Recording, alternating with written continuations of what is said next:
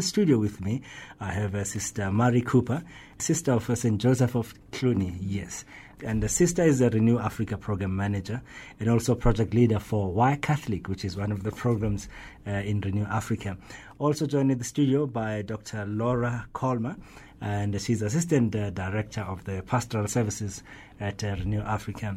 Now, sister, you came down to South Africa and you had that interview with uh, Father Emil. What's happened since then? When I was interviewed by Father Emil, it was at the time that we were doing the first major training of presenters here for the Archdiocese of Johannesburg. And at that time, we also visited many of the deaneries.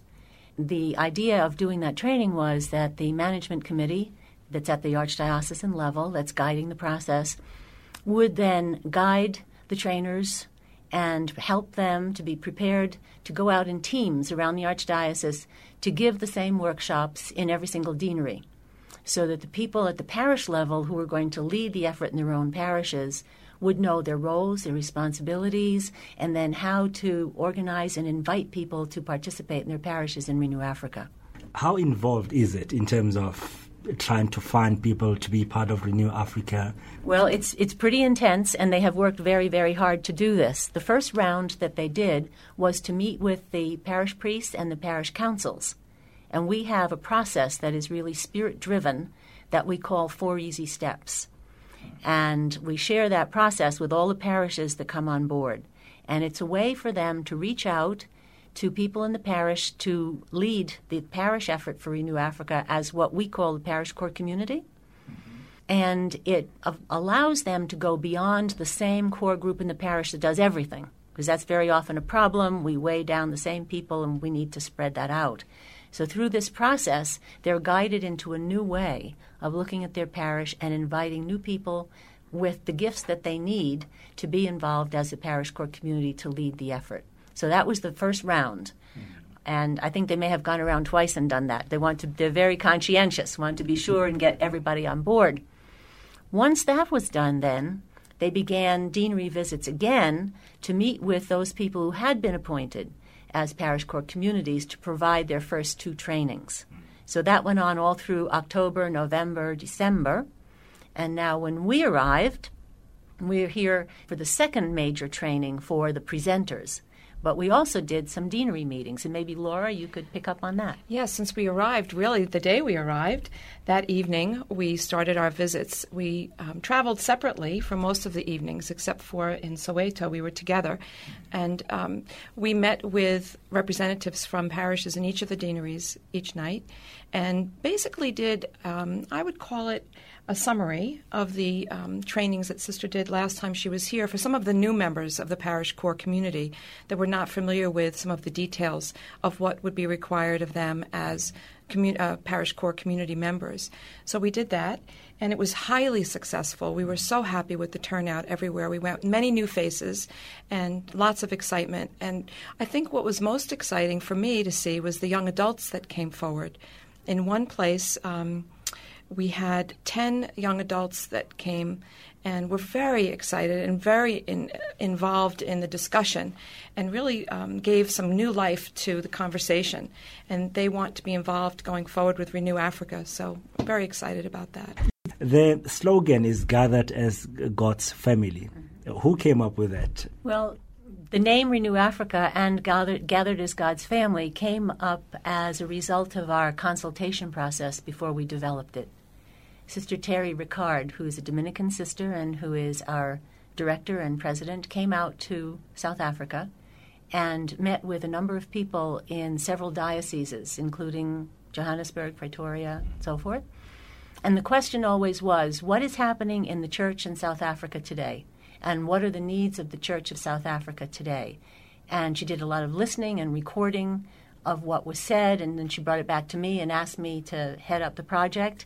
And then we came back together and we had some ideas and we put them out there, you know. And one of the things that kept coming up was the importance of family. And we linked that with God's family and that connection.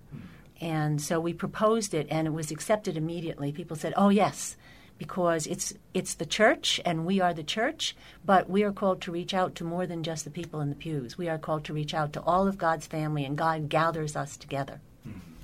You So- know, if I could add something there too, you know, um, there's lots of talk now about the new evangelization. As you know, the Holy Father has declared this year of faith in the new evangelization. And Renew International, really from its beginnings, uh, evangelization has been a very important part of what we do, uh, with the hope of, you know, we need to be evangelized as individuals, and that's a process that continues throughout our life.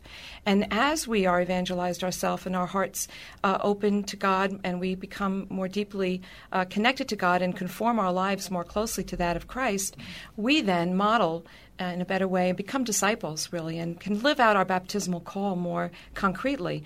And so that's been really part of our vision from the beginning. And so it's very exciting this year, uh, I think, especially for Johannesburg to be involved with Renew Africa, and so it, because it does integrate very well with what the Holy Father is calling uh, forth from the people. What has been the success now in terms of South Africa? In terms of South Africa, our first diocese was Port Elizabeth, and they have completed the five seasons. During that time, we saw tremendous growth. And uh, one of the outcomes is that they are now moving on, and their small communities are meeting, and they are reflecting on the scripture together with the Catechism of the Catholic Church. And so they're continuing to deepen their faith. And that process that they're using is called Why Catholic? Journey mm-hmm. through the Catechism. So, why am I Catholic? Why do I remain Catholic? And why do I want to continue to be a Catholic? And putting that into practice. While they were doing Renew Africa, in some of the parishes, the major change happened with people recognizing their gifts for ministry and coming forward. People said every new person on the parish council, every new person who was a Eucharistic minister or elector came out of a small Christian community very willingly. Their, Yes. their gifts were recognized by the members of the community and they recognized their gifts as well. Another area of success was work with youth. That's a concern everywhere we go in South Africa. In some parishes, they gathered the youth and they invited them to be part of Renew Africa. They went to the youth who were involved, who of course knew their friends and where their friends were hanging out, mm. and gathered them in. And a lot, a lot everything you know is happening now on texting, and so they were using texting to gather them. And so in some parishes, they meet on a Friday night and they come together, pray, sing, reflect on the scripture, share faith, and then they have a little social afterwards. Mm-hmm. Not only do they do that, but the wonderful thing is that they're becoming involved in parish ministry. So they're going out to visit the orphanages, they're helping with the Christmas baskets, they're helping at the food pantry, the soup kitchen, and they just feel so good about their faith and about being Catholic. And that's a real joy to the adults, and it's growing. Another area was through home visits. In a lot of places, it's um, a tradition. And with the small communities, there were so many more people doing home visits, and they would just be sent out two by two.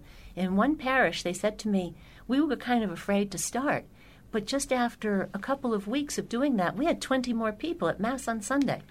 So nothing succeeds like success. Yes. You know, and when you see that there are more people in church, the youth are involved, they're becoming zealous, and then it gives you more energy to continue on and to continue forming new communities. Yes, so really one of the aspects is that it gives people that, that sense of belonging. Yes.